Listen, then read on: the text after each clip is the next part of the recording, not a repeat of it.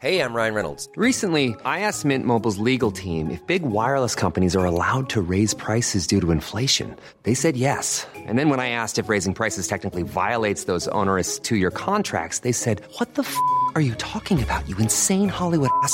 F- So to recap, we're cutting the price of Mint Unlimited from $30 a month to just $15 a month. Give it a try at mintmobile.com slash switch. $45 upfront for three months plus taxes and fees. Promo rate for new customers for limited time. Unlimited more than 40 gigabytes per month. Slows. Full terms at mintmobile.com.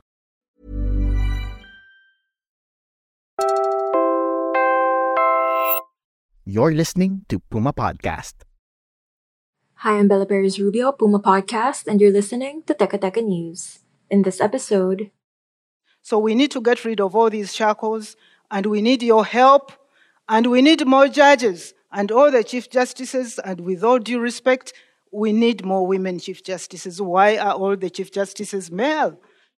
high ranking women judges make the case for equal representation in the justice system.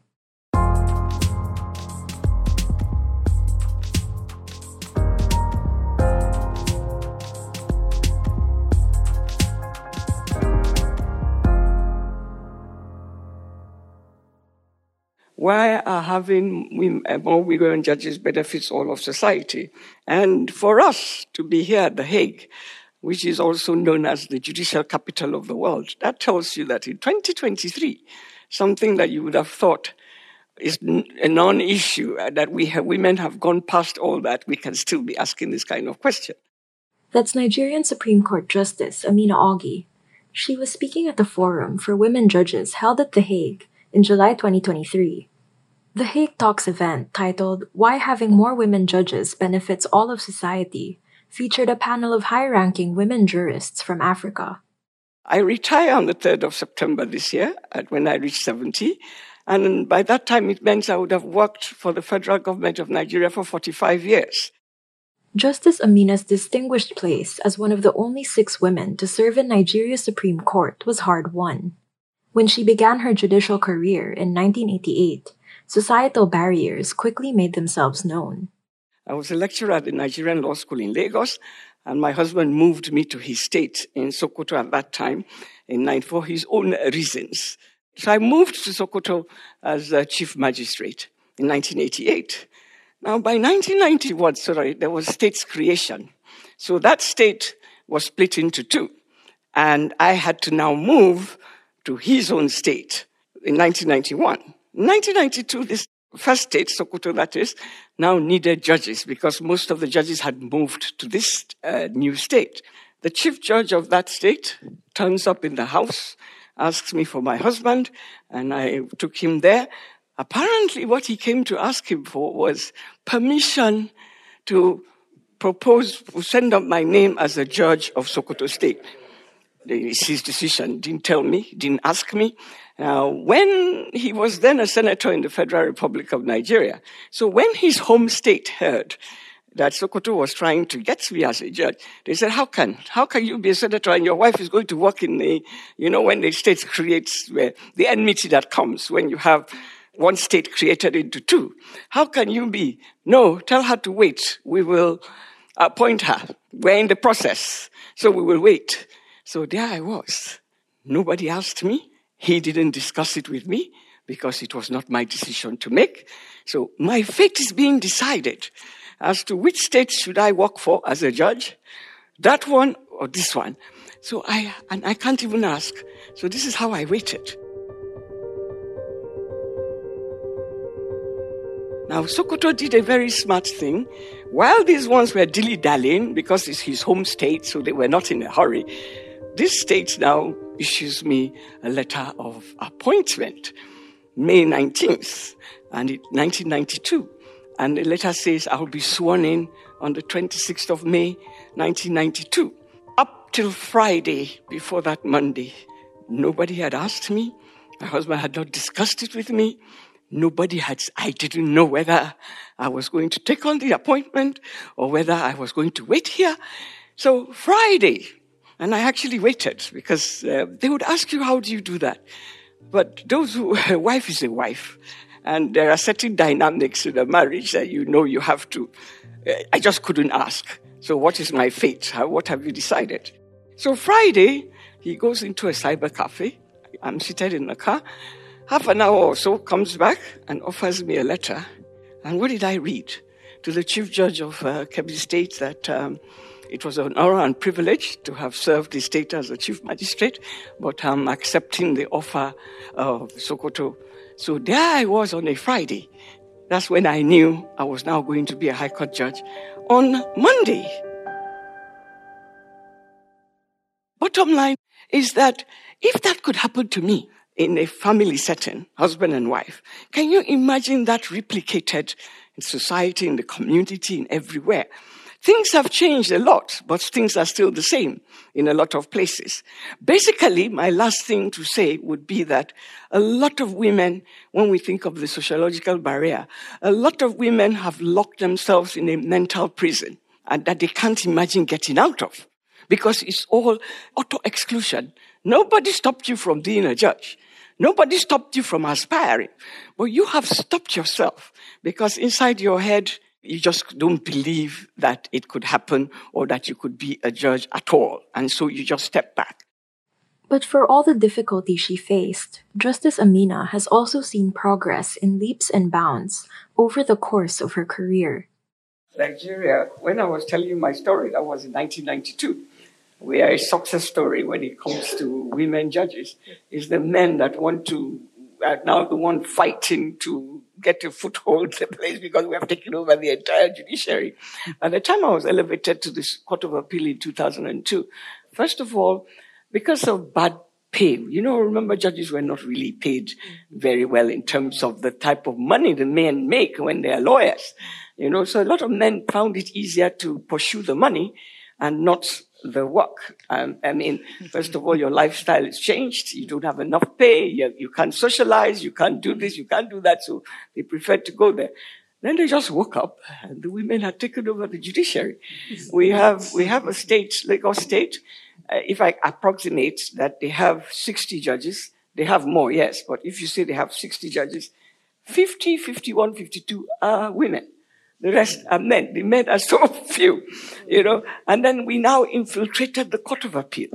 The last place to fall was the Supreme Court. They were like, no, no, no, no, no, at that time, 17 men, 17. So they were forced to, I think by 2006, to get the first woman.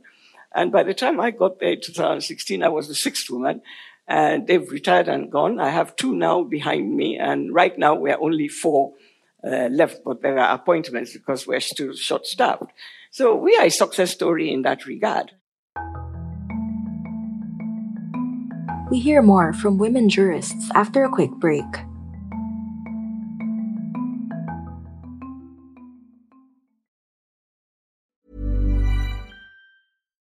Millions of people have lost weight with personalized plans from Noom, like Evan, who can't stand salads and still lost 50 pounds. Salads, generally, for most people, are the easy button, right? For me, that wasn't an option. I never really was a salad guy. That's just not who I am. But Noom worked for me. Get your personalized plan today at Noom.com. Real Noom user compensated to provide their story. In four weeks, the typical Noom user can expect to lose one to two pounds per week. Individual results may vary. It's that time of the year. Your vacation is coming up. You can already hear the beach waves, feel the warm breeze, relax, and think about work. You really, really want it all to work out while you're away. Monday.com gives you and the team that peace of mind. When all work is on one platform and everyone's in sync, things just flow wherever you are. Tap the banner to go to Monday.com.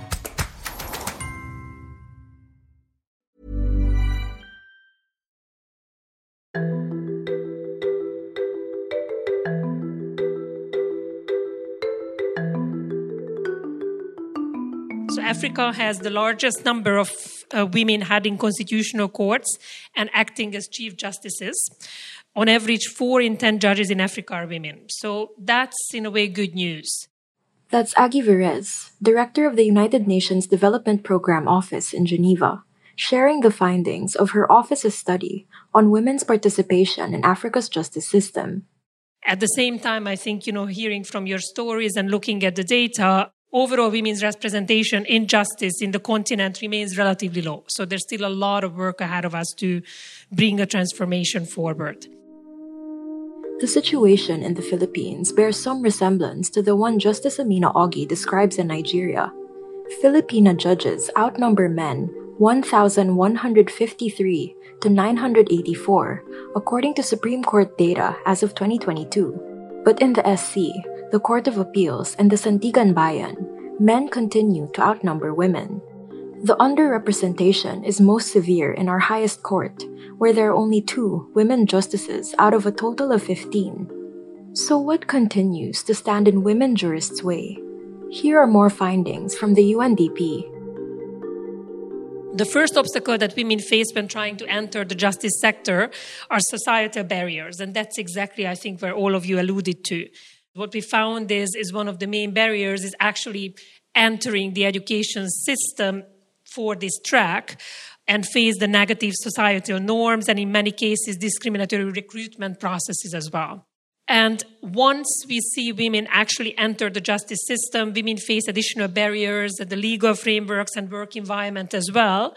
These environments and the circumstances are not particularly adapted to additional family and societal roles that women are also expected to fulfill, including the lack of work and family balance.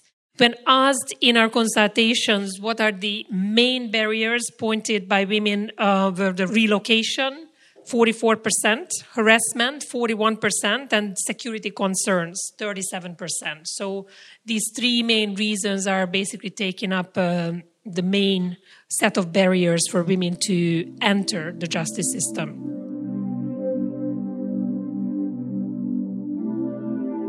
And then, as we look forward to advancing in the career, to progress in their career and get leadership positions, Honorable Judge Augie mentioned the, the glass ceiling, and that's exactly what we are seeing that the women encounter legal barriers, lack of institutional transparency, and moreover, a lack of political will to provide the opportunities in fair conditions for women to advance in this sector. Nevertheless, I think uh, despite this challenging context, there are, of course, very positive lessons learned and very good examples. And I think we need to look at these good examples as not just pockets of success, but trends that we can connect together and that actually give us a really good torchlight ahead to see how we can address the situation collectively. But why is it so crucial to make sure women are well represented in the justice system in the first place? Here's Solomy Bossa, a Ugandan judge on the International Criminal Court. I became a lawyer because my father was a lawyer and his brother following him was also a lawyer.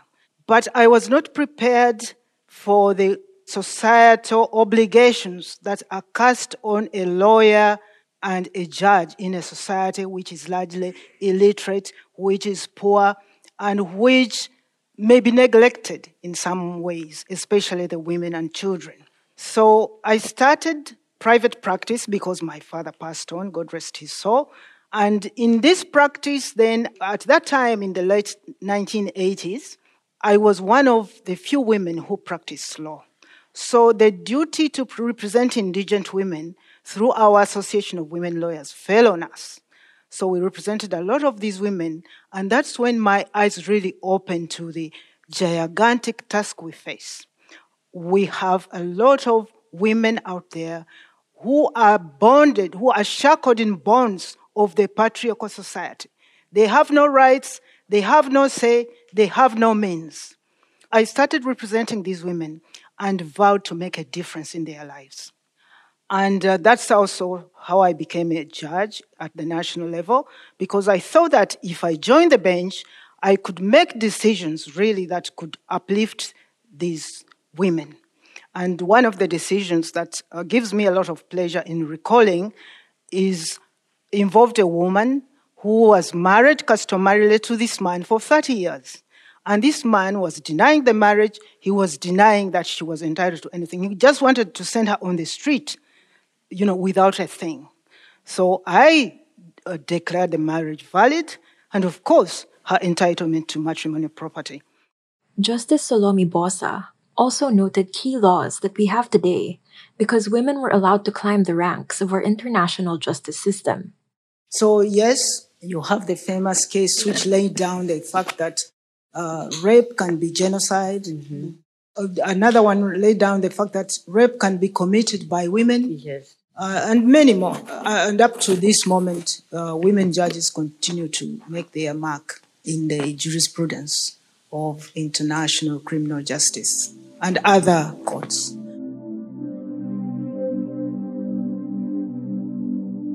We need female chief justices to bring perspectives, and I'm proud to stand here as one of the judges of the International Criminal Court because we have gender parity in the court. We are eight female judges and nine male judges at the moment.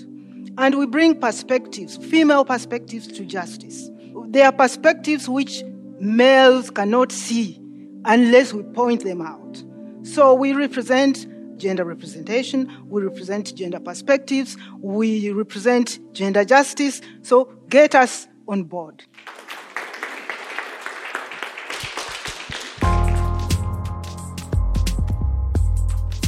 And that was today's episode of Teka Teka News. Again, I'm Bella Perez Rubio. This episode was edited by Pidoy Blanco. Our executive producer is Jill Caro, and our senior news editor is Veronica Uy. Follow Teka Teka News on your favorite podcast app or listen to us for free on YouTube. Thanks for listening.